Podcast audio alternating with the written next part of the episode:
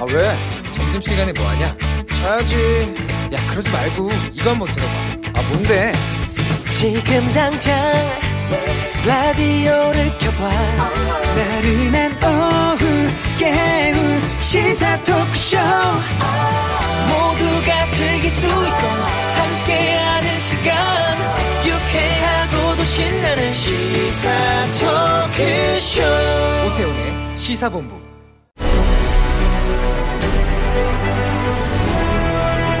김철민의 본부 뉴스.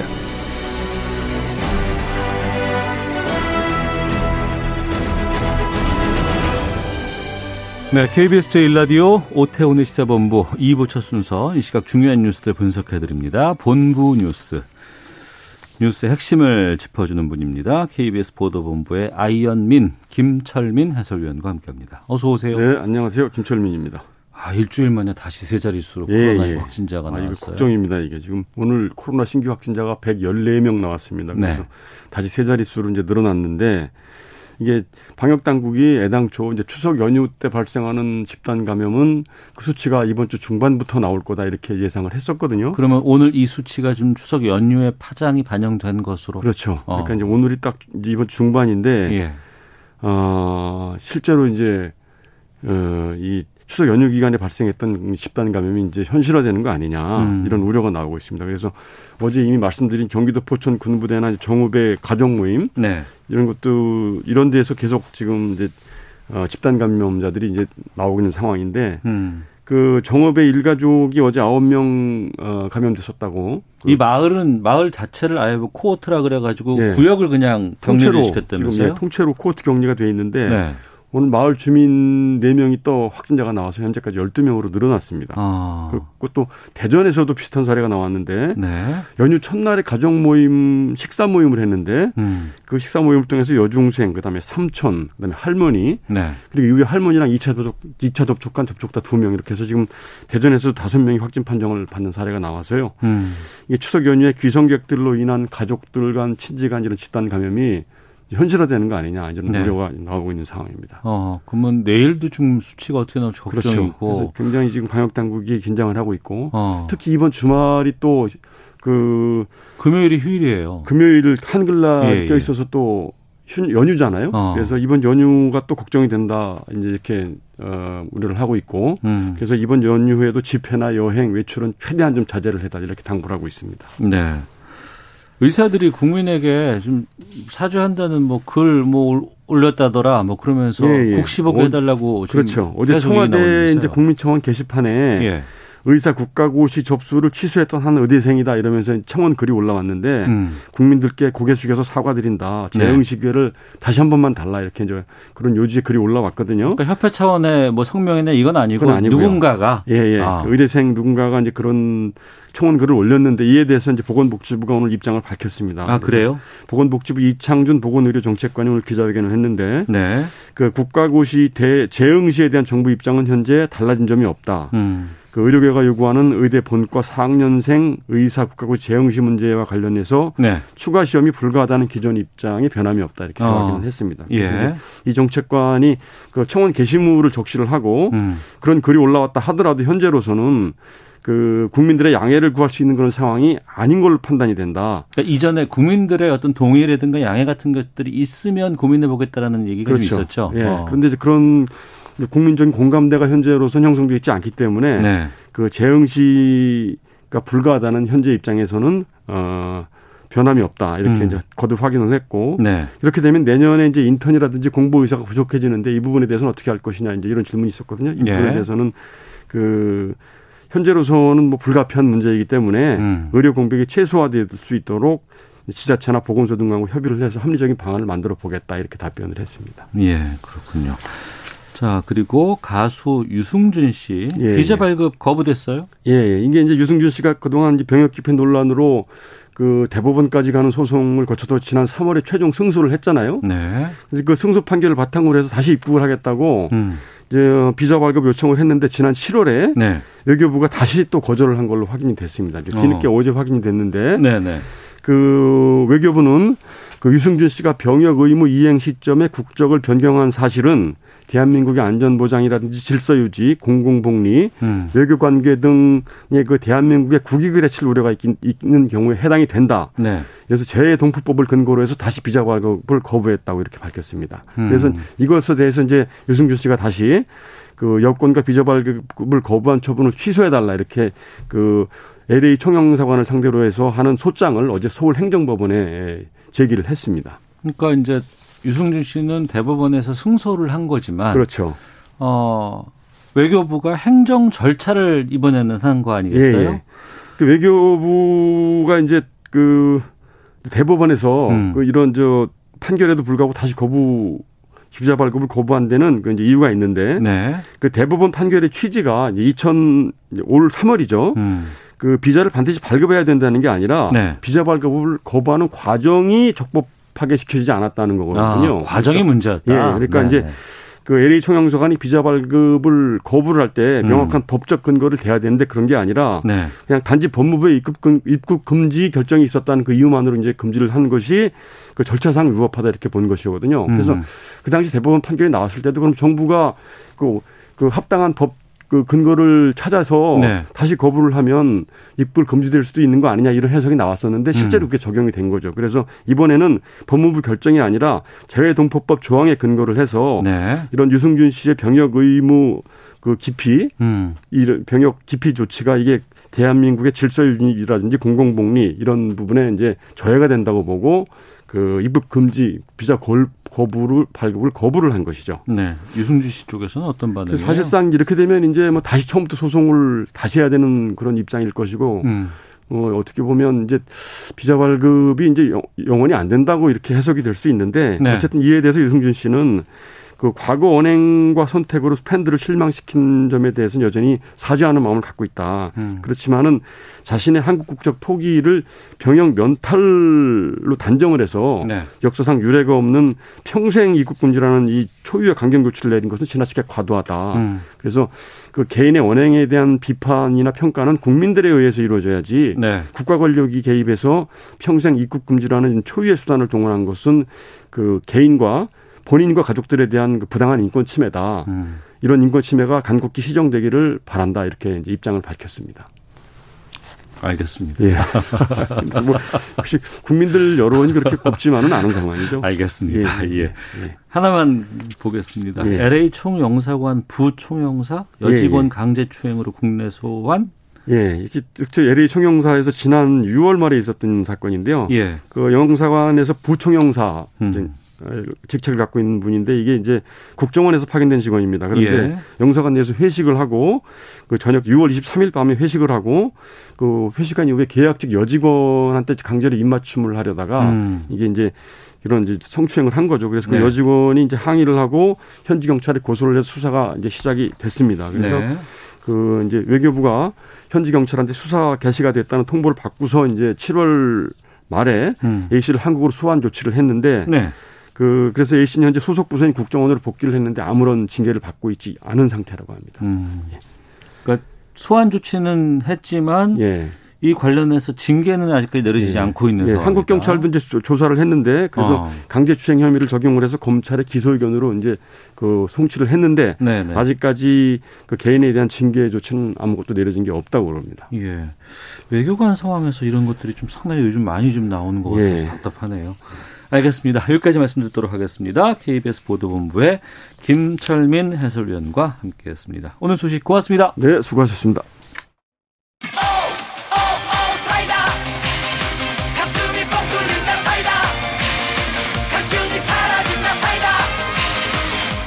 시사본부 다 으아으아으아으아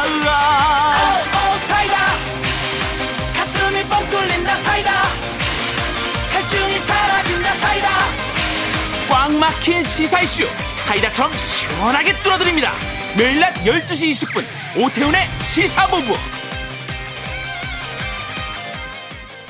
예. 시사본부 1시 10분 향하고 있습니다. 청취자 여러분들의 참여 기다리고 있습니다. 샵 9730으로 의견 보내주시면 소개해드립니다. 짧은 문자 50원, 긴 문자 100원. 어플리케이션 콩은 무료로 이용하실 수 있고 팟캐스트와 콩 KBS 홈페이지를 통해서 다시 들으실 수 있습니다. 유튜브를 통해서도 만나실 수 있습니다. 일라디오 혹은 시사본부 이렇게 검색하시면 영상으로도 확인하실 수 있습니다. 오늘 수요일 전문성과 현장성이 살아있는 고품격 high quality 범죄 수사 토크를 지향하는 아는 경찰 시간이 있습니다. 배상훈 전 서울경찰청 범죄심리 분석관 나오셨습니다. 어서 오세요. 안녕하세요. 김은배 전 서울경찰청 국제범죄수사팀장도 자리하셨습니다. 안녕하십니까? 안녕하십니까? 예. 어, 고 김홍영 검사라고 있습니다. 어, 폭언 폭행을 당했었고 또 여러 가지 과도한 업무 수행 중에 이제 유명을 달리한 검사였는데 이 검사에게 폭언 폭행을 한 전직 부장검사 사건 이 관련해서 검찰 수사심의위원회가 소집이 되고 오는 16일 날 이게 열린다고 하는데 4년 전에 있었던 일이잖아요, 배상훈 예. 교수님. 예. 김영은 검사, 고 김영 홍영 검사님은 예. 서울 남부지검 형사부에서 일하시다가 2016년 5월 업무 스트레스와 직무 압박감을 토로하는 음. 글을 남기시고 이제 안타깝게도 젊은 나이에 생을 달리하셨는데 당시에 그 여러 사- 정황상 어, 그 담당했던 부장검사 김모 부장검사가 네. 2년 동안 상습적으로 음.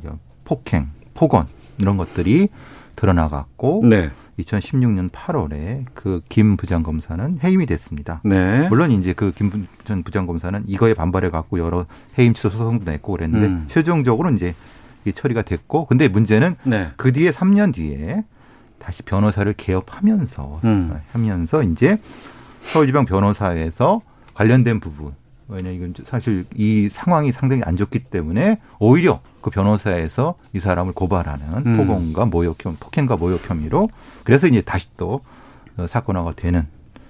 근데 그거에 대한 수사를 작년 11월에 됐는데 네. 수사가 거의 진행이 안 되고 있다가 이제서야 이제 좀 뭘 한다 그래고 음. 그래서 이제 논란이 또 되는 사건입니다. 그렇습니다. 집 보면 2016년 5월 19일 날 그 김홍영 검사가 극단적 선택을 했습니다. 네. 남부지검 형사 2부라 2부에 근무했었는데 저도 남부검찰청에 파견 나갔지 않습니까? 예. 3년 파견 나갔었는데 당시에 김모 부장 검사가 상습적인 폭언과 폭행을 했다고 그래가지고 그걸로 해서 업무 과정이라든가 스트레스에서 극단적 선택을 했어요. 음. 근데 당시에 아마 감찰 조사를 해가지고 네. 김 검사가 해임은 돼- 김 부장 검사가 해임은 됐습니다. 네. 됐는데 당시에는 어떻게 고소 고발이 안 됐는지 처벌을 안 받은 거예요. 음. 아무런 처벌을 안 받았어요. 네. 근데 알다시피 교수님 얘기한 대로 작년에 변호사회에서 고발을 했습니다. 이거를 예, 김부장 예. 검사를 고발했는데 검찰에서 갖고 있다가 음. 올 3월쯤에 고발하면 고발인 조사를 받지 않습니까? 네. 3월 달에 고소 고발인 조사를 받고 지금까지 방치하다가 아마 음. 저번 주에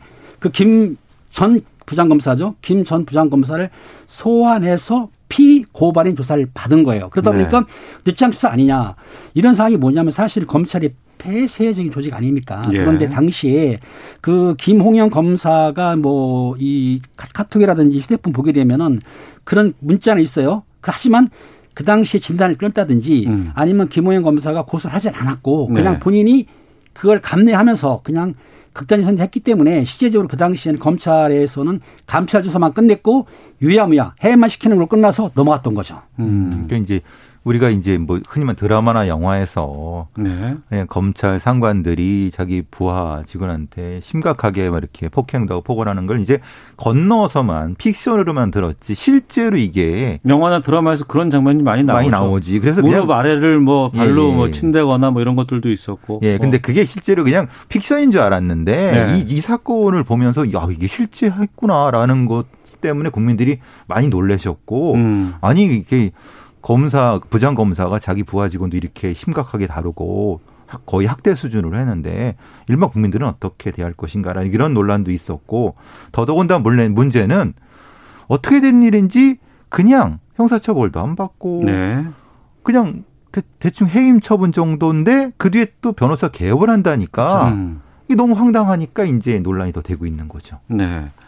해임은 됐지만 처벌은 이루어지지 않았고 그래서 변호사 개업을 한다고 하니 동료 변호사들 협회에서 안 된다 이거 처벌해야 된다라고 해서 고소 고발을 했고 근데 정작 고소인 수사만 들어갔지 조사만 했지 어, 이 김 전 부장검사라는 사람은 소환 조사라든가 여러 가지 것들을 안 했다가 어 뭐 지난주에 했다고요? 예, 예, 이게 예. 지금 오해하시는 게 뭐냐면 피해자인 김홍영 검사는 사망을 했습니다. 예. 그러니까 고소를 할 수가 없어요. 예. 그러다 보니까는 김홍영 검사가 내가 알기로는 사법연수원 41기로 알고 있는데 41기 동기생들하고 아. 대한변호사협회에서 예. 고발을 한 거예요. 그렇죠. 예. 당사자가 어, 아니니까. 그러니까 어. 고발했기 때문에 고발. 그 고발인 예. 조사는 받았습니다. 3월 달에 네. 받았는데 그럼 받았으면 당장 그 피고발인 김대 김모 부장검 정 검사를 소환했어야 되는데 지금까지 안 했던 거죠. 음. 그러니까 네. 일반인이 볼 때는 아, 이- 그러면 이거는 내부기 때문에 서로가 어떻게 그냥 그냥 몸 버무리는 거 아니냐. 그- 그렇기 때문에 거기에 대한 비판이 있던 거고 실제적으로 이 조사를 하게 되면은 제가 이제 검찰 파견 나가지 않습니까? 나가는데 보면은 지금 아까 교수님이 뭐, 뭐, 폭행한다고 그러는데 제가 근무했던 형사 일부 검사들이 부장님이 부르면은 뭐 꼼- 꼼짝 잘 따라가요 하지만은 욕은 얻어먹습니다, 사실. 그런데 이 폭행 당한 적은 없었어요. 그러니까 음. 무슨 말이냐면 너 일 못해? 아니면 똑바로 해. 이런 식으로 그 압박은 줘도 실제적으로 맞은 사실은 없었는데 이 김 검사는 특이하게 맞았다는 거예요. 예. 술 먹고 맞았다고 했기 때문에 저도 깜짝 놀랐어요. 음. 아니 사법기관인 검찰이 인권 옹호 기- 인권을 보호하는 기관인데 불구하고 검 부장이라 하더라도 검사를 때렸다? 음. 말은 좀 압박할 수 있어도 때렸다는 데 대해서 의심을 했지만 아마 문자라든지 여러 가지를 보고 또 동기들 진술 들어보면 아 데서도 아마 때렸다는 것 같아요. 그 때렸다는 것이 뭐 심하게 때린 것보다는 일단은 밀어도 폭행이고 어깨를 때려도 폭행이거든요. 폭행 당했다 하는 거 보면은 네. 상당히 정신적으로 스트레스 받았던 건 사실인 것 같습니다. 이 정황이 이게 연결되는 것이 사실 이재용 전 부회장 아니 그러니까 부회장의 삼성의 검찰 수사 심의위원회 논란이 또 있었고요. 예, 예. 예. 그 되면서 이제 아마도 지금 이 검찰 수사 심의위원회가 소집되는 부분은 음. 그거 연결되는 것 같습니다. 그러니까 지금 유족들이라든가 이런 쪽에서 지금 그 유족했는지는 잘 모르겠습니다만 네. 그 늑장 수사가 그리고 또 지지부진한 수사가 진행되다 보니까 검찰 수사심의위원회가 이 관련해서 소집이 돼요. 그렇죠. 예. 오는 16일 날 소집이 되기로 예, 결정이 됐습니다. 그럽니다. 예. 근데 그제서야 이 전 부장검사라는 사람이 유족에게 사과를 했다고요? 사과의 뜻을 밝힌 거죠. 정확히는 어. 사과했는지는 모르지만은 네네. 이제 소환 조사를 받게 되니까 이제 그 뜻을 밝혔는데 음. 실제로 그게 이제 유족의 유족들이 뭐 설마 이걸 받아들이겠습니까? 네. 아니 지금까지도 안 한 사람이 소환되니까 저기 사과를 한다고 하는데 그게 진정성을 믿겠습니까? 그렇습니다. 수사심의위원회에서 수사심의를 하는데 김 전 부장 검사가 유족들에게 아마 인터넷이라든지 언론에 대해서 사과를 받겠던 것 같아요. 하지만 유족 입장에서는 아니 4년 동안 가만히 있다가 음. 이제 와서 사과한다는 건 진정성이 없다. 네. 그리고 사과가 문제가 아니다. 그 폭행이라든지 지속적인 그 학대 아니 뭐 상습 폭언 음. 폭행에 대해서 처벌을 먼저 하고 처벌 받은 다음에 사과를 해야 되지. 지금 이제 처벌 받을 거니까 본인이 그거를 면피 좀 약하게 처벌 받으려고 사과하는 거 아니냐 이랬거든요. 아까 그 교수님 수사심의위원 얘기를 했지만 실제적으로 수사심의위원회에서는 심의를 하긴 합니다. 원래 원래는 한 150명이나 250명을 검찰총장이 위촉을 받아서 그중에 네, 15명 네. 정도 뽑지 않습니까? 그런데 그런데 인력 풀이 있죠. 예. 예. 근데 그 중에서 그분들이 기소를 하라, 불기소를 정하는데 기소하라고 해도 사실 검찰에서 공고사항이기 때문에 안 들어도 된다. 아까 말씀하신 삼성 부회장 이재용 씨 같은 경우에는 불기소 의견을 올렸지만은 기소를 했지 않습니까? 네. 공고사항일 뿐이지, 뿐이긴 하지만 어떻든 그 수사심의위원회에 올라간 것만 해도 압박을 받는 건 사실이죠. 수사심의가 열리니까 저희가 또 이런 얘기를 또 나눌 수 있는 거 그렇죠. 아니에요? 만약에 그게 네. 지금 이재용 부회장의 그 건이 없었고 어. 수사심의위원회가 있었지만 이용하지 않다가 예, 예. 삼성이랑 거대한 힘이 작용했는지 어떤지 모르겠지만 수사심의위원회가 돼서 뭐 그 뒤에 몇 개가 있어 갖고 하니까 지금 이게 돼 갖고 지금 여기가 얘기가 되는 거 아니겠습니까? 음. 아니 그럼 그 전에 왜 그럼 검찰은 수사를 안 하는가? 네. 왜 고발됐으면은 음. 아니 자기 식구였는데 그것도 그 극단 선택한 분인데 그렇죠. 안 하다가 이제 이것 때문에 한다. 이건 너무 속이 보이는 거 아니냐. 네. 그리고 수사심의위원회의 구성원이라든가 이런 음. 것도 사실은 좀 공개되지 않은 상태에서 네. 그게 공정하게 이렇게 판결할까? 그것도 사실은 의문을 가진 사람도 적지 않습니다. 음. 그러고 보니 그 올해 그 말씀하셨던 이재용 부회장 사건이라든가 또 이동재 그렇죠. 채널A 예. 기자 사건에서도 수사심의가 이제 있었어요. 어, 상당히 좀 올해는 수사심의위원회에 대해서 많은 관심들이 좀 생기는 것 같기도 하고 또 이걸 활용해 봐야 되겠다라고 주장하거나 또 이걸 어, 요청하는 사례가 좀 많이 늘고 있다고 합니다. 다음 주에 열리는 수사심의도 이제 김홍영 검사의 유족 측이 신청을 음. 했다고는 하는데 앞서 김은배 팀장께서 그 말씀하셨잖아요. 가봤더니 거기서 이제 욕설이 내리는 거 이런 거는 좀 듣기도 하셨지만 뭐 직접적인 폭행 같은 것들은 보지 못하셨다. 제가 근무하는 동안에는 예, 실질적으로 예. 폭행은 못 봤습니다. 어. 하지만 검찰 내부에서 이렇게 좀 저희는 검찰 내부에서 어떤 일들이 일어나는지 잘 몰라요. 근데 여기서 또 범죄를 다루는 곳이고 하는데 여기서 위계가 너무 세, 세대더라 아니면은 직장 내 괴롭힘 같은 것들이 계속돼 왔더라 이런 것들에 대한 첫 외부 판단을 받는 수사 심의가 될 것 같아요. 그러니까 이게 지금 어, 판단 자체가 외부에서 하는 거지 음. 않습니까? 네네. 참 안타까운 거는 그럼 여태까지 내부에 그걸 처리 못했다는 거지 않습니까? 네. 여- 그건 사실 검찰이 부끄럽게 생각을 해야 되는 부분인 거죠. 어. 그거 하나도 자기 식구였던 사람도 제대로 처리를 못 해갖고 예. 외부의 잣대를 갖다 댄다는 것 자체에 대한 부끄러움도 분명히 있어야 되는 거고 네. 또한 그 외부 판단을 받게 됐다고 하면은 거기에 대한 공정성을 스스로 좀 입증을 해야 된다. 네. 그러야지만이 지금 이 사건의 직장 내 괴롭힘 문제인지 아니면 실제로 어떤 사건이 벌어졌는지에 대한 걸 국민이 정확히 알고 또 돌아가신 분한테도 그것이 속 시원하게 유족들한테도 밝혀져야지만이 그 처벌은 그 다음 문제가 되는 거죠. 근데 지금 그게 안 돼 있으니까 좀 안타깝습니다. 그러니까 그 검찰에서 일방적으로 처벌하거나 기소하게 되면은 혹시 국민의 눈높이를 안 맞으니까 네. 검찰 수사 심의위원회를 만든 이유가 인권이라든지 아니면 국민의 눈높이 맞춘다는 얘기예요. 그러니까 알다시피 거기에는 학계나 법조계라든지 언론계 시민단체 사람들 무지하게로 추천을 하기 때문에 검찰에서는 일단 면피가 되는 거죠. 자, 우리가 기소를 하는데 우리 사회적이 아니고 일반 시민들이 뽑은 그 위원들이 공고를 한 상황에서 들어섰다. 제가 알기로는 지금 여덟 번째의 그 수사심의위원회가 열렸는데 한 번 아까 말씀하신 삼성 이지영 부회장권만 공고상을 안 받아들였고 네. 나머지 일곱 건에 대해서는 공고상을 받았기 때문에 검찰에서 볼 때는 심의위원회의 공고를 대부분이 받아들인 상황인 거죠. 음, 지금은 법으로도 직장 내 괴롭힘 금지법이 있어요. 그리고 과거에 아주 과거에 그리고 글쎄요 좋지 못한 뭐 그냥 관행이었죠. 어느 어느 뭐 직종은 어느 어느 부서는 어느 어느 곳은 군기가 세다더라 이런 얘기들이 있어요. 그 업계는 원래 그래 그런데 지금 여기서 군기 얘기했다가는 지금 상황에서는 매장되는 조직입니다. 알겠습니다. 수사심의 열리면 어떻게 처리하고 있는지 좀 저희들 다음에 좀 살펴보도록 하겠습니다. 아는 경찰 다음 주제로 좀 넘어가 보도록 하겠습니다. 저희가 이것 몇 번 다뤘었잖아요, 여기서. 디지털 교도소.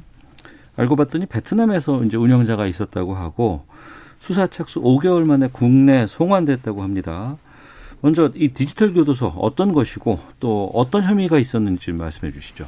음, 몇 번씩 이제 말씀을 드렸지만은 디지털 교도소라는 게 실제로 현실에서 있는 건 아니고 사이버 공간에서 기존에 이제 성폭력 관련된 범죄의 피의자라든가 아니면 피고인 이런 사람들의 신상을 공개를 해갖고 그걸 통해서 이제 국민적인 형태의 일정 정도의 그 알림을 하기 위한 음. 그런 목적이라고 이제 얘기되고 있지만은 네. 문제는 이제 그것 때문에 흔히 말하는 뭐 명문대생도 그 극단의 선택을 하게 됐고 어떤 뭐 그 교수님도 역시 그것 때문에 잘못된 정보가 노출이 돼 갖고 고초를 받으신 그러니까 그런 형태의 디지털 교수 일종의 사적인 구제, 사적인 처벌 형태로 운영되는 사이버상 공간의 정보 알림방 네. 같은 형태인 거고 이 사람이 잡힌 사람은 이제 일기 운영자인 거죠. 네. 그러니까 말하자면 문제는 이제 일기 운영자였는데 이제 베트남으로 도주했다가 음. 거기서 잡혀갖고 송환된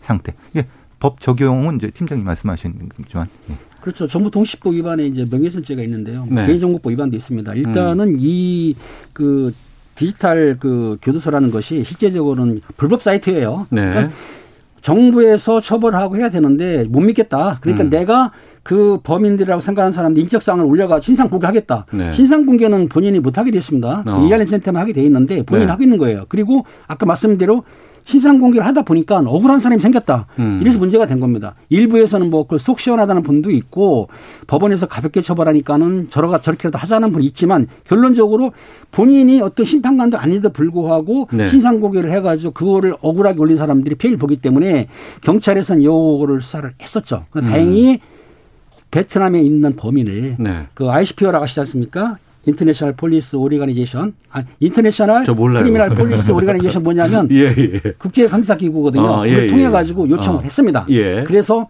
베트남 경찰하고 한국 경찰을 공조를 해서 예. 집으로 귀가하는 걸 전부가 다 검거를 했어요. 어. 22일께 검거를 했는데 네. 일단은 한국 경찰 그 외사가 이제 국제검사대에 가서 신병을 인계 받습니다. 음. 신계 신병을 인계 받는 순간부터 체포를 되니까 네. 그 시간부터 48시간 동안에 영장을 치든지 음. 아니면 풀어줘야 되는데 네. 한국에 데려와서 아마 조사를 끝난 다음에 음. 구속영장을 신청을 한 걸 알고 있습니다 오늘. 네.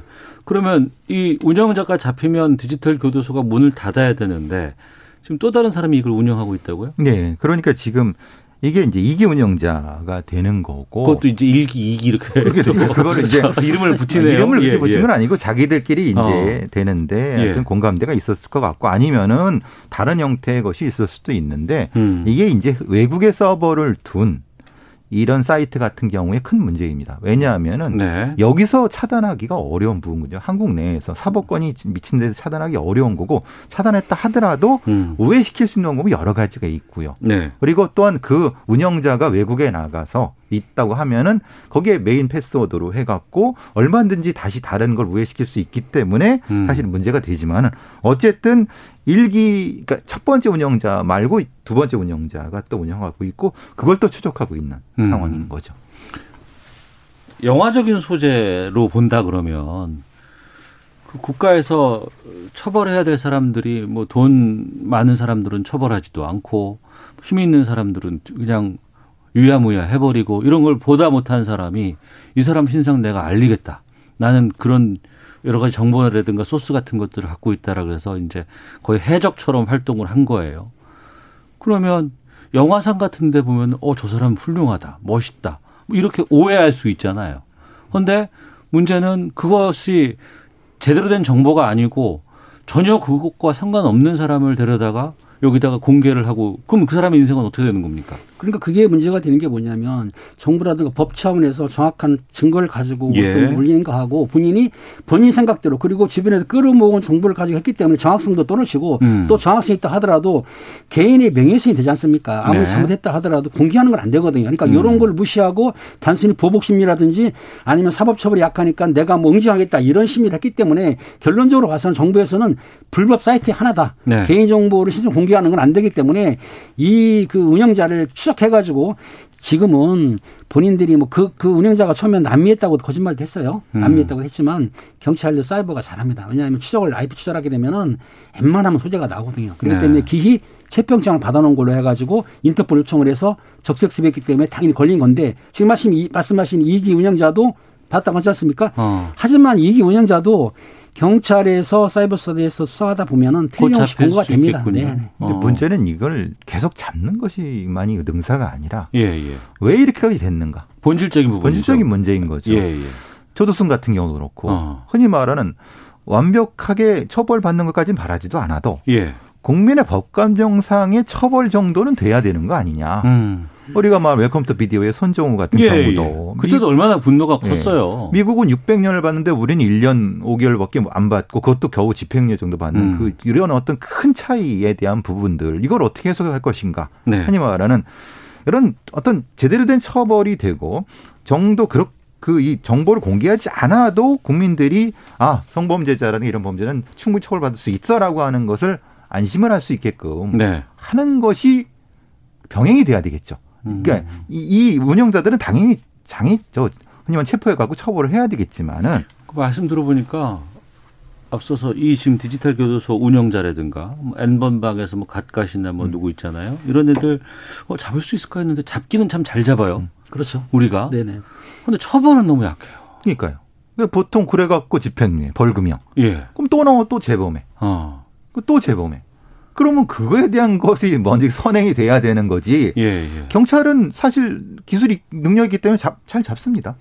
근데 처벌이 안 되면 그게 무슨 소용이냐라고 어. 하는 국민적인 비난, 비판이 분명히 존재하는 거죠. 그러니까는 수사기관인 검찰이나 경찰은 수사를 해서 체포를 하지만 재판하지 못하니까 네, 네. 재판부에서는 법원의 양형 기준이 있지 않습니까? 그러다 음. 보니까 법정형 나온 대로 처벌하는 게 아니고 거기에 적용하다 보면 감형이 되고 네. 참작이 되고 그러다 보니까 집행유예 나올 수도 있고 가볍게 처벌 받는데 그러니까 일반 시민들이나 그 어, 네티즌들이 하는 말이 그러면은 법정형을보다도 그 대, 양형 기준을 올려라 음. 맞게 처벌하라고 하는데 아직 그거는 지금 시행되지 않는 것 같아요. 네. 그러니까 아예 형량을 공개형 같은 음. 그러니까 우리는 지금 하고 있지 않습니까? 성범죄자 공개도 하는데 그걸 좀 확대하는 쪽으로 법을 개정하는 것도 낫지 않느냐? 지금 네. 이렇게 논란이 되면은 음. 알겠습니다. 아는 경찰 함께하고 있는데요. 헤드라인 뉴스 듣고 기상청 교통정보까지 확인하고 돌아와서 다시 두 분과 다음 주제를 가지고 말씀 나누도록 하겠습니다.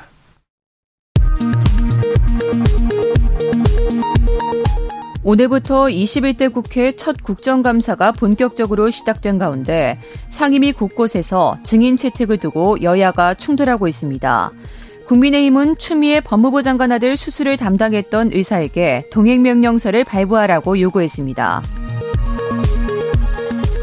문화체육 관광 분야에서 코로나19 사태로 발생한 피해 규모가 11조 원에 육박하는 것으로 추정됐습니다. 관광 분야의 타격이 가장 컸습니다. 방역당국이 향후 방역수칙 위반자에 대한 구상권 청구 등을 통해 방역수칙의 준수 책임을 보다 강조하겠다고 밝혔습니다. 현재 서울과 제주를 포함한 5개 지자체에서 8건의 구상권 청구가 진행되고 있습니다.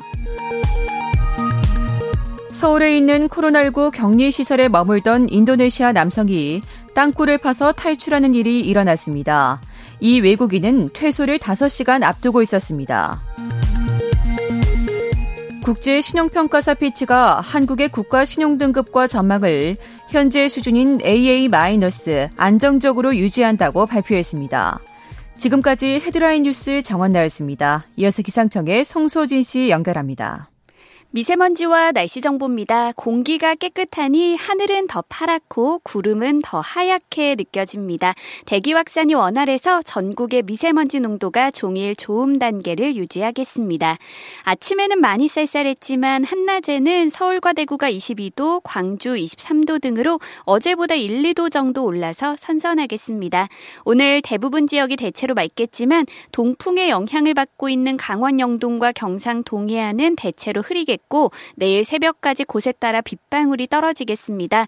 강원 영동 남부와 경북 북부 동해안은 오늘 오후에 5mm 미만의 비가 조금 오는 곳도 있겠습니다. 또 동해안 지역에는 바람도 강하게 불 전망입니다. 현재 서울의 기온은 21.3도입니다. 미세먼지와 날씨 정보였습니다. 이어서 이 시각 교통 상황을 KBS 교통정보센터 김한나 씨가 전해드립니다. 네, 돌발 상황에 대비해서 전방주시 잘하면서 안전운전 하셔야겠습니다. 먼저 내부 순환도로 성산 방면으로 정릉교회 앞에서 시설물 보수 작업을 하고 있는데요. 이 여파를 받아서 월곡 램프부터 기름 램프 구간이 매우 혼잡하고 올림픽대로 잠실 방면은 목동나들목에서 추돌 사고가 발생했습니다. 가양대교에서 성산대교 쪽으로 이동이 어렵습니다. 이후로는 한강대교 남단 부근에서 작업을 하고 있어서 차들이 서행합니다. 또 분당 수서로에서는 청담대교 방면으로 청담 가로공원 부근에 고장차가 서 있습니다. 청담 남단에서 북단 쪽으로 정체되고 있고요.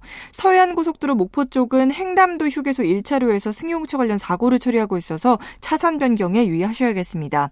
제2중부고속도로입니다. 하남 방면으로 경기 광주 분기점에서 신월천교까지 5km 작업 여파 받고 있고요. 부산 외곽고속도로 기장 쪽으로는 김해 가야에서 기장 분기점 부근의 작업으로 4km 구간이 더디게 지나고 있습니다. KBS 교통정보센터였습니다.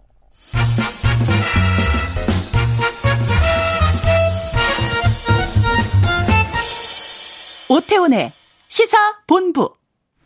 네, 아는 경찰 김은배 전 서울경찰청 국제범죄수사팀장, 배상훈 전 서울경찰청 범죄심리 분석관 두 분과 함께 말씀 나누고 있습니다. 8498님이 아는 경찰 이 코너 재밌는 코너입니다. 용감한 코너이기도 하고요. 라고 웃음 표시 주셨는데 어, 용감하죠. 예. 방송이 안 나갈 때 하는 얘기가 어마어마한 것들도 많이 있어서 저희들한테 입조심하는 그런 건가요? 차마 말씀 못 드리는 부분들도 좀 있고 하지만 또 어, 말할 건 또 해야 되는 코너이기도 합니다.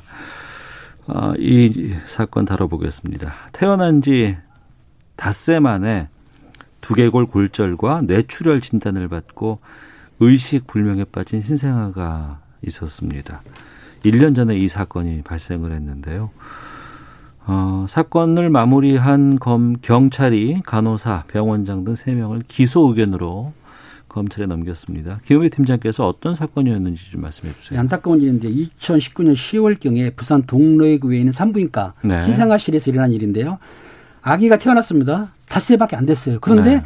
닷새 아이가 갑자기 무호흡 증상이 된 거예요. 네. 그리고 의식불명이 되니까 깜짝 놀래가지고 대학병원으로 옮겨서 보니까 두개골이 골절됐더라. 어. 뇌손상이 온 거죠. 그러니까는 그 부모가 이게 말이 안 되지 않습니까? 그래서 그 간호사하고 원장을 고발, 고, 고소를 했는데 네. 내용을 보니까 CCTV를 확인해 보니까 간호사가 그 어린아이 그 아영이라는 애를 5일밖에 안 되는 애를 학대한 증거가 나타났기 때문에 경찰이 수사를 시작했고 그 수사한 결과 아동 뭐 업무상 과실치상이라든지 네. 그다음 아동복지법으로 해서 지금 검찰에 기소 의견으로 송치를 한 건데 당시에 음. 경찰에서 구속영장을 청구를 했습니다. 네. 근데 법원에서 증거인멸 및 도주 어렵다 해가지고 기각을 했어요. 그러니까 어. 불구속사를 했던 거죠. 예, 시간이 예. 지금 1년 정도 걸린 거죠. 음. 그래서 문제가 된 게 그런 거죠. 당시에 CCTV 그런 그- 그 불구속 수사를 되면서 CCTV를 약간 뭐 조작이나 은폐할 시간을 준 그런 경위가 아닌가라는 의- 의심. 네. 또한 그 중간 중간에 여러 가지 관련자들의 거짓말. 음. 그러니까 이것이 수, 어떤 신생아실에서 그런 것이 아니라 이송 중에 그럴 수도 있다라고 하는 거짓말도 있었다고 얘기하고 예. 그 뒤에 나온, 나온 얘기로서 그러니까 좀 더 초기에 이렇게 좀 관계 수사가 되면서 제대로 된 증거가 확보됐어야 되는데 문제는 어떤 지- 그 시간대에 특정 시간대 CCTV가 사라져 버리는. 어. 네, 그러니까 예, 예. 그걸 제대로 입증할 수 없는. 어. 그러니까 이런 상태. 그래서 결국은 CCTV가 있었어야 되는 것이 아니냐. 근데 또 CCTV를 보니까 실제로 화질이 좋은 것도 아니었고. 예. 이런 여러 가지 논란들. 그러면 또 아이의 상태가 너무 안 좋고 음. 아이의 상태가 실제로 이 골절이라고 하는 게 어떤 평면의 골절도 있을 수 있겠지만 지- 이 상황을 봤을 때는 어디 좀 뾰족한 부분에 음. 에, 어떤 행, 행 부분이기 때문에 네. 그래서 그 부분에 있어서 뇌 부분이 상당히 손상이 많이 돼 갖고 이런 부분 때문에 문제가 된 거죠. 그러니까 이거는 단순히 떨어뜨렸다기보다는 뭔가 진짜 학대가 있었을 수 있다라는 추정이 가능하게는 상흔이었다는 거예요. 그- 그거를 또 본인들이 여러 가지 거짓말을 했다. 이런 부분들이. 상처의 흔적을 보니 이게 단순히 그냥 뭐 잘못 다뤘다거나 이 정도는 아닌 것 같다라고 이제 추정하고 있는 건데 아니 다섯 살 다섯 살도 아니고 다섯 다섯 오일. 오일, 오일. 오일 오일 다섯 달도 아니고 예예. 닷새 태어난 지 닷새 된 애한테 뭘 학대를 할까요 이게 그 당시 그 간호사 입장에서는 이제 그 아이를 학대한 것보다는 자기가 임신 중이라 했다는 임신 중에 있어요. 예. 스트레스 받아가지고 애를 좀 함부로 다룬 건 맞다. 함부로 간호- 다뤘다 간호 사, 간호사. 간호사가 때리지 않았다. 그러니까 예. 제가 보기에는 대학병원에서 해보니까 두개골 골절이 났지 않습니까? 음. 그 뇌출혈이 났기 때문에 이게 떨어뜨린 거든지 아니면 심하게 어디 부딪힌 거란 말이에요. 근데 네. 보면은 그렇게 안 했다고 계속 지금까지도 부인하고 있는 거예요. 하지만 경찰에서는 말씀하신 대로 CCTV도 보거나 확인해 보니까 그 CCTV를 보시면은 들었다가 놓고 음. 던지고 이런 게 나오거든요. 네. 그런 것도 가지고도 뇌 두개골이 골절될 수도 있겠지만 제가 음. 보기에는 떨어뜨릴 수도 있고 아니면 옆에 뭐 이런 대 이런 데 부딪힐 수도 있기 때문에 어떻든 지금 경찰에서는 원장하고 또 간호사하고 간호조무사 세 명을 지금 그 기소 의견을 송치했기 때문에 검찰에서는 또 다시 또 재수사 할 겁니다. 네. 그래가지고 법원에 이제 그 뭐야 재판을 넘기기 때문에 재판에서 제가 보기에는 증거가 어느 정도 있다고 보기 때문에 그 혐의가 인정돼서 유죄를 받을 것 같아요. 이걸 이제 범죄 심리 쪽에서 neonaticide라고 하는 별도의 그 분류 코드가 있습니다. 네. 네, 그러니까 이제 신, 신생아 영아에 대한 공격 이 음. 부분인데 영아에 대한 영아에 공격 대한 신생아 어. 영아에 대한 공격인데 그래서 cide라는 걸 붙이는 부분인데 되게 작고 사실 이 생명체인데도 네. 그걸 못 느끼는 형태의 공격성을 가진 사람들도 있을 수 있고 그 상황이 있을 수 있거든요. 아 그래요 예, 그 부분 때문에 이제 경찰에서는 입증한 부분에서 음. 그 부분을 입, 그좀 입증하려고 했던 것 같아요. 그러니까 음. 보통의 일반적인 부주의보다는 그것과 연관된다고 하면 이거는 실제로 다른 상황이 있을 수 있지 않았을까라는 추정도 분명히 가능한 거고 네. 검찰에서 또 그걸 또 확, 확대해 갖고 수사를 또 확대해 버리면은 보다 더 입증될 수 있지 않을까 싶습니다. 신생아 실은 부모라도 들어갈 수 없어요. 그렇죠. 예, 다 예약 제한된 시간이 돼야지만 밖에서. 모유 수유를 네. 겨우 어머니가 할 수 있는 것이고 아빠도 밖에서 유리창 밖에서 일정 시간만 보여줄 수 있습니다. 다를 때는 커튼 다 닫- 닫거든요. 그럼 이런 상황에서 이런 실수가 됐건 고의가 됐건 아니면은 어떤 착오가 됐건 문제가 발생을 했을 때 그 안에서 벌어지는 일들은 신생아가 증언을 하겠어요? 어떻게 되겠어요? CCTV 밖에는 그 안을 증명할 수 있는 게 없잖아요. 음, 그렇죠. CCTV가 이제 부산 같은 경우에는 29개 신생아실이 있는데 설치한 곳은 15개밖에 없다. 어. 법적으로 완전히 설치하라는 규정은 없습니다. 예. 그리고 병원에서 좀 꺼리하는 것 같아요.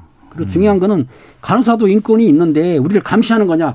이렇게 나오기 때문에 100% 의무적으로 설치하라는 거 지금 물론 법을 개정한다고 했지만 음. 쉽지는 않을 것 같습니다. 근데 아주 아주 정교하고 세심스러운 작업이 필요한 간호가 필요한 아니면 상업이 필요한 공간은 네.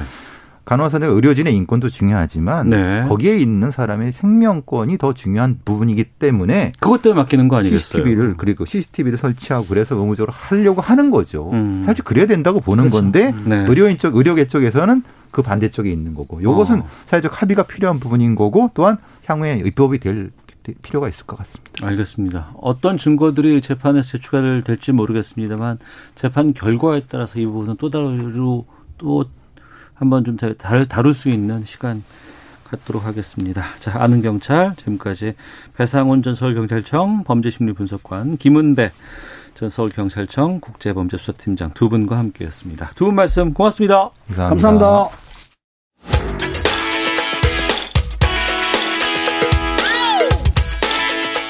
오태훈의 시사본부는 여러분의 소중한 의견을 기다립니다. 짧은 문자 50원, 긴 문자 100원의 정보 이용료가 되는 샵 9730, 우물정 9730번으로 문자 보내주십시오. KBS 라디오 앱 콩은 무료입니다. KBS 라디오 오태훈의 시사본부. 지금 여러분은 대한민국 라디오 유일의 점심 시사 프로그램을 듣고 계십니다.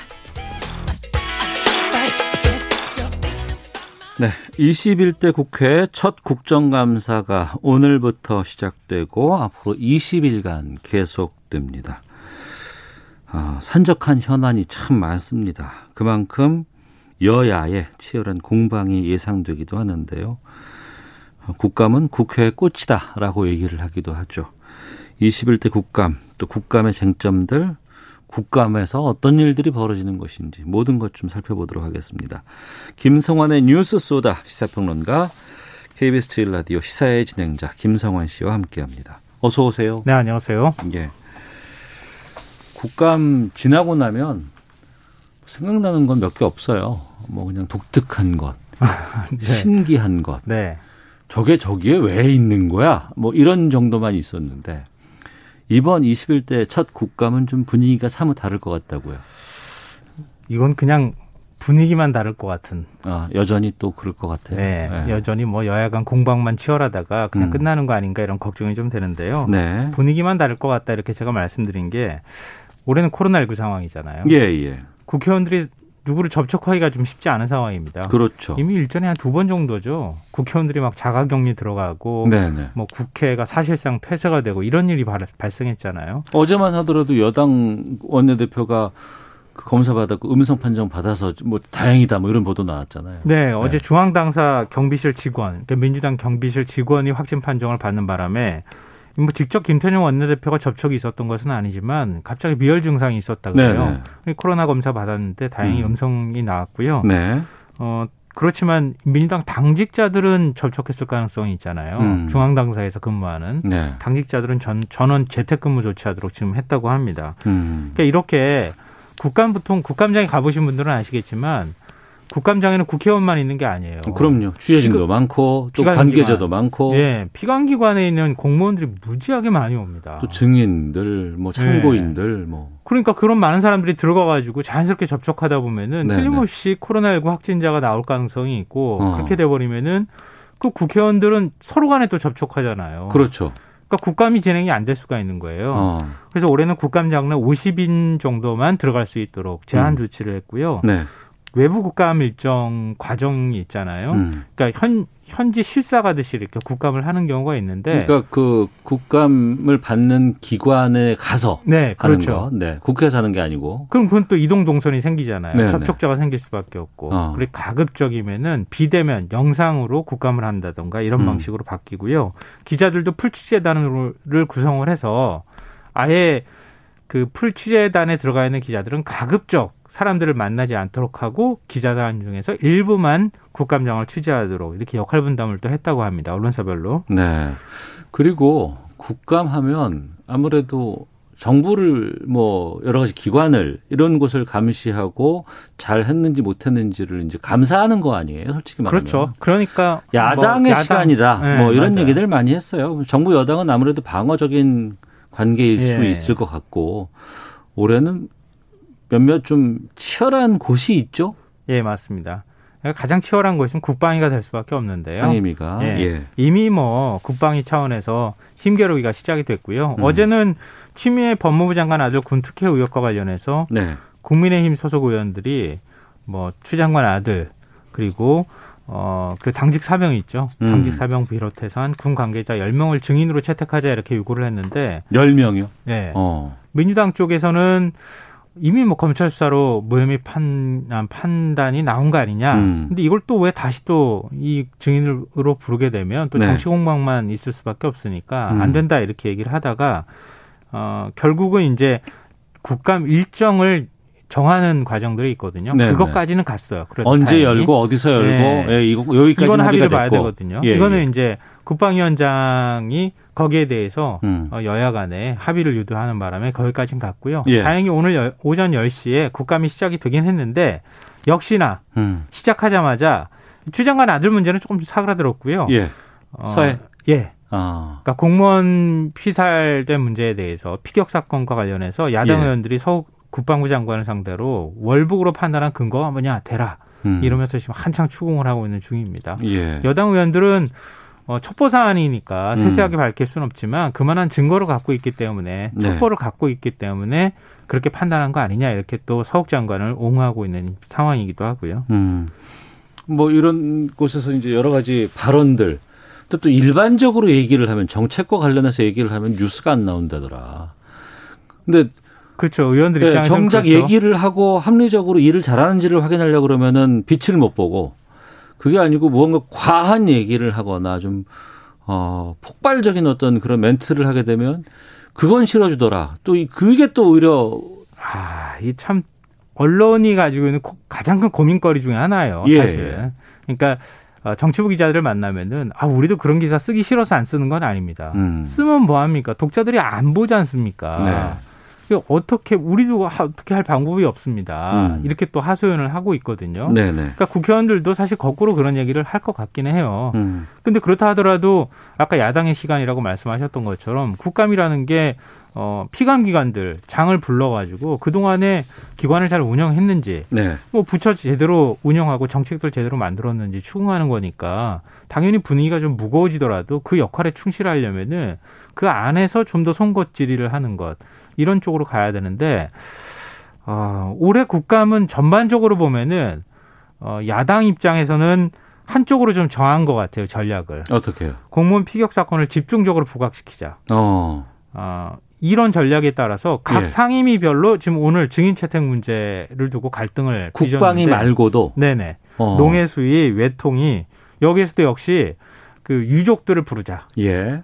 어, 유족 가운데서도 음. 지금 사망한 공무원의 형이 활발히 활동하고 있잖아요. 예, 씨. 예, 예. 그 형을 불러가지고 얘기를 들어보자. 어. 안 된다. 지금 현재 수사 중인데 수사 예. 결과 보고하자. 이런 논란과 공방이 오전 내내 사실 다 벌어졌습니다. 그러면 지난 대정부 질문 때 대정부 질문의 주된 주제가 추미애 장관 아들 의혹과 관련해서 집중적인 질의가 있었던 것처럼 네네. 이번 국정감사에서는 국방위를 포함해서 많은 상임위에서 이 서해 관련된 그 피살 사건 관련된 네. 것들을 집중 공격하겠다. 네. 어. 그러니까 지금 이제 유족 측 주장도 그렇고 네. 막 아들이 이제 문 대통령한테 편지 보냈다고 예, 예, 하는 예. 내용도 그렇지만 그러니까 크게 몇 가지로 구분할 수가 있는 거죠. 자신은 월북했다고 얘기를 하는데 그 월북을 했다고 하는 판단 근거가 뭐냐? 음. 어, 그리고 지금 실종됐다고 하는 지점에서부터 38km까지 갔다고 하는데 도대체 어떤 방식으로 갔던 거냐. 그게 네. 이제 월북 문제하고 연결이 되고요. 음. 그리고 지금 북측에서는 자신들이 사살했다는 까지는 인정을 하고 있잖아요. 예, 예. 근데 시신을 불태웠다고 우리 국방부에서 밝혔는데 음. 그 부분에 대한 판단은 뭐냐. 음. 그리고 이 이후에 사후 처리할 때, 그러니까 예를 들면 남북 공동 조사를 하자고 제안했는데, 네. 그럼 어떻게 할 거냐 그러면은 음. 이런 문제를 두고 계속 공방이 이어질 가능성이 있어 보입니다. 네. 그 외통위 같은 경우에는 강경화 장관 남편 문제 또 많이 거론되지 않을까 싶은데. 네. 근데 오전 중에는 그 논란이 별로 안 됐고요. 예. 지금 벌써 뭐 점심시간 다 지나가고 있으니까. 그러니까요. 근데 오후에 강경화 장관이 외통위에 나와요. 어. 그러니까 그때 아마 야당 의원들이 어, 강 장관 배우자와 관련한 어, 뭐 해외에 가지고 요트를 사러 갔다고 음. 하는 부분 이 부분에 대해서 집중적으로 질의하고 질타가 있을 것으로 보이고요. 네. 어, 장관직 사퇴까지 지금 요구할 분위기긴 거치 합니다. 뭐 계속 거론하고 있더라고요. 근데 야당 야당, 내. 예, 야당 내에서도 좀 의견이 엇갈려요. 음. 근데 장관의 배우자와 관련돼 있는 문제잖아요. 예, 예, 예. 근데 장관 배우자와 관련돼 있는 문제를 장관이 다 책임질 수 있겠느냐 이런 어. 문제가 있고 또 여행 자제를 공고한 것인데 그건 가- 무조건 못 가게 막은 것은 아니지 않느냐. 음. 그 사람의 어떤 판단에 달려 있는 문제인데 그것까지 장관 사퇴 요건이 된다고 하는 건 좀 너무 무리한 거 아니냐. 네. 이런 얘기도 있고요. 어제 민경욱 전 의원이 미국에 머물고 있다는 사실이 확인이 됐잖아요. 네, 그 피켓 들고 서 있는 거 봤어요. 예, 예, 맞아요. 그 민경욱 전 의원은 어떻게 간 거냐 그러면은 어. 이런 얘기가 있고 황교안 전 대표가 신안 간증을 위해 미국으로 간다는 소식이 또 전해져서 음. 한때 또 논란이 됐는데 황 전 대표가 오늘 난 안 가겠다 이렇게 또 얘기를 했어요. 네. 근데 뭐 입장을 밝히긴 했지만 그래도 민주당은 이 문제를 좀 거론해 가면서 음. 어, 강경화 장관을 좀 감싸려고 하지 않을까 생각됩니다. 네. 그리고 그동안 공정거 경제 3법에 대해서는 여러 번 다루긴 했었는데 네. 얘기도 많이 나왔고 어제부터 노동관계법 이거 바꾸겠다 처리하겠다 뭐 이런 거 막 나오고 있어요 지금. 네. 이거는 제가 볼 때는 장내보다는 장외에서 더 시끄러울 것 같아요. 어. 그러니까 국감장 내에서 이 문제가 본격적으로 얘기가 된다기보다는 예. 국감장 외그 밖에서 어. 그러니까 각 당이 이 문제를 두고 신경전을 벌이는 모양이 나타날 것 같은데요. 김종인 비대위원장이 던진 공이다. 뭐 이렇게 얘기가 나옵니다. 네. 공정경제 3법, 공정거래 3법이라고도 부르는데 음. 이 3법 처리에 찬성했잖아요. 근데 갑자기 4차 산업혁명 시대 노동개혁이 필요하다. 뭐 이런 얘기를 하면서 노동관계법도 개정하자. 이렇게 또 얘기를 했어요. 네, 네. 뭐 쉽게 말씀드리면은 어, 고용 유연화 더 하자. 해고 좀 더 쉽게 하자. 어. 아, 그리고 근무 시간 탄력 근로제 적용하자. 예. 아, 지금 이제 노동 형태가 점점 정규직이 아니라 비정규직 형태로 가고 있는데 어. 차라리 비정규직을 보호하는 걸 만들자. 예. 그러니까 파견직이나 비정규직 그리고 비정형 근로가 많아지는 건 하나의 추세니까 음. 그 추세를 그냥 인정하자. 그걸 합법화의 틀로 넣고 그리고 난 다음에 그들의 처우 개선 문제나 이런 것들을 논의하는 게 오히려 더 현실적이다. 네. 뭐 이런 것들 그동안에 제기해서 요구해 왔던 바거든요. 근데 이게 좀 그동안 여러 가지 여러 곳에서 무르익고 의견 같은 것들이 좀 나눠지다가 나오는 것보다는 갑자기 좀 전격 등장했다는 좀 느낌이 좀, 강해요. 생뚱맞아요. 예, 예. 그러니까 전반적인 평가가 좀 그렇고요. 어. 그러니까 공정경제 3법의 경우에는 20대 국회에서도 제출이 됐고 예. 또 공정경제 3법이라고 우리가 얘기를 하지만 주요 골자는 지난번에도 제가 설명드렸던 것처럼 재벌 총수 일가의 전행을 막자, 음. 일감 몰아주기 막자, 뭐 이런 내용이에요. 네. 그리고 재벌 총수 일가 경영을 좀 견제할 수 있도록 감사위원 선임할 때 음. 어, 총수 일가가 3% 이상의 어떤 지분을 갖고 있다 하더라도 3% 룰을 적용해서 3% 정도밖에 의결권을 행사하지 못하도록 하자. 네. 그러면은 다른 주주들의 감사위원 선임하는데 입김이 더 커지지 음. 않겠어요? 근데 그런 부분에 대해서 재계가 반대하는 건 이해한다 하더라도 어느 정도의 논의는 진행이 다 됐다는 거예요. 네. 그럼 뭐 김종인 위원장도 인, 인정하는 바고 또 음. 동의하고 있잖아요. 근데 노동관계법이 툭 등장하려면 두 사안이 같이 묶이게 된다는 거예요. 둘 다 안 할 수도 있겠죠. 주호영, 아, 그렇게 될 수도 있고요. 주호영 음. 원내대표가 이건 원샷으로 처리하자 이렇게 얘기를 예, 했거든요. 예. 묶어서. 네. 어. 이게 묶게 되면은 공정경제 3법도 처리 못하고 노동관계법도 처리 못할 가능성이 높아 보입니다. 음. 그래서 이낙연 대표가 어제 아, 그거는 아니다. 나는 반대한다. 네. 그러니까 두 사안은 분리 처리해야 된다. 이렇게 지금 얘기를 하고 있습니다. 음. 그리고 노동계도 어제 국민의힘 앞에서 기자회견을 열어서 네. 이 본질적으로 두 사안을 엮어가지고 노동관계법 개혁으로 가려고 하는 전략이다. 음. 김종인 비대위원장을 향해서 공개 토론하자 네. 이런 제안을 하기도 했습니다. 어찌됐든 이 문제는 우리 경제 근간과 관련되는 문제잖아요. 그래서 음. 굉장히 좀 예민하게 다뤄질 것 같고요. 민주당이 뭐 노동시장 이중구조 문제, 정규직 비정규직으로 분리돼 있고 정규직에 많은 혜택이 가는 문제, 또 차별적 차별적인 문제라든가 이런 게 문제가 없다고 얘기하는 건 아니거든요. 네. 전국민 고용보험 같은 고용 안전망을 확보하는 게 더 시급하고 음. 국제 노동기구 권고사항이 있잖아요. 아이로 권고사항. 네네. 해직자도 노조에 가입할 수 있도록 음. 한다던가. 이거는 사실 EU 차원에서 우리나라에 경제 보복하겠다고 좀 압박을 하고 그렇죠. 있는 것이기도 하거든요. 예, 예. 이런 문제들을 먼저 처리하고 음. 그 다음에 시간을 두고 경사노위나 노사정이나 이런 데에서 사회적 합의를 만들어 가야 될 사안이지 국회 차원에서 두 가지 그냥 원샷으로 탁 처리할 그런 문제는 아니다 이렇게 보고 있는 것 같습니다. 팽수 나와요 이번에? 안 나올 것 같아요. 어. 이게 팽수 원래 증인으로 채택됐다는 얘기 있었잖아요. 예, 예. 국민의힘 황보승희 의원이 뭐 증인 증인 아니고 참고인이다 뭐 이렇게 네. 얘기도 했었는데 팽수가 제대로 수익 배분 하고 받고 있는지 예. 뭐 휴식은 보장받고 있는지 확인해 보고 싶다고 이렇게 해서 했는데 예, 예. 이베스 측이 황보승희 의원한테 양해를 구하, 구했다 그래요. 음. 팽수의 세계관을 지켜달라고 얘기했답니다. 네네. 네. 근데 제가 볼땐 팽수가 나왔으면 더 곤란할 뻔했어요. 팽수가 반발로, 반말로 국회의원한테 음. 네. 막 직설적으로 얘기했다 그러면 아마 의원 음. 질의하는 의원이 더 곤란하지 않았을까요? 알겠습니다. 자 시세평론가 김성환 씨와 함께했습니다. 어, 뉴스 쏘다 여기서 마치겠습니다. 고맙습니다. 네, 고맙습니다. 예. KBS 주일 라디오 오태훈의 시사본부도 여기서 인사드리도록 하겠습니다. 내일 뵙겠습니다. 안녕히 계십시오.